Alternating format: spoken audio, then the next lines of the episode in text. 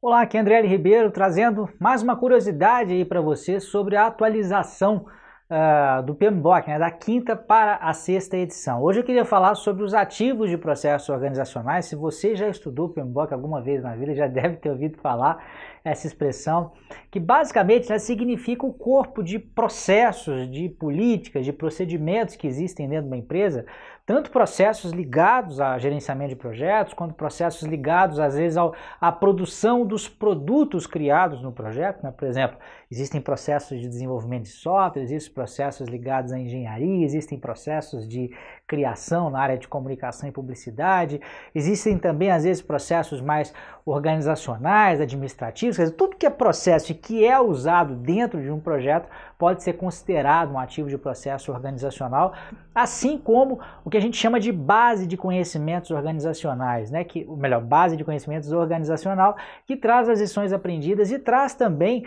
os diversos uh, uh, documentos de projetos passados. Então, planos de projeto, de projetos passados, uh, EAPs, cronogramas, tudo isso compõe isso que a gente chama ativo de processo. E qual que é a curiosidade aqui? Na sexta edição do PMBOK, esses elementos eles já eram muito presentes, né? Se você reparasse, mesmo em versões anteriores, é, é, era muito comum você ver ativos de processos organizacionais como entrada em vários processos. Só que na sexta edição foi quase todos. Na realidade, só existem dois processos que não têm os ativos de processo como entrada, que são os processos validar o escopo, que é aquele processo né, em que o cliente ele formaliza a aceitação de uma determinada entrega, então ele é executado várias vezes ao longo do projeto, né? sempre que uma entrega tem que ser aceita, a gente usa aí o validar o escopo, e o outro é o processo monitorar os riscos, em que a gente, depois de ter passado por todo o planejamento, a gente vai monitorando, monitorando os riscos ao longo do projeto, né, na, na etapa ali de, não na etapa, né, mas durante o monitoramento e controle,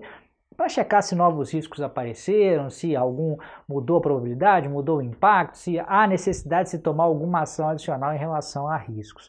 Eu até, humildemente, acho que dava para aparecer os ativos de processos organizacionais também como entrada nesses dois processos, que a gente fechava a conta, ele apareceria em, é, é em todos os processos do PMBOK. Mas por algum motivo, a equipe que criou né, o, o, guia achou melhor não colocá-los. Por que, que eu acho que caberia também? Porque o processo de validar o escopo, a gente pode ter uma sistematização nele, a gente pode de repente ter algum ativo de processo organizacional uh, uh, em que a gente descreve a forma como essas entregas vão ser formalizadas, por mais que elas envolvam o, o, cliente.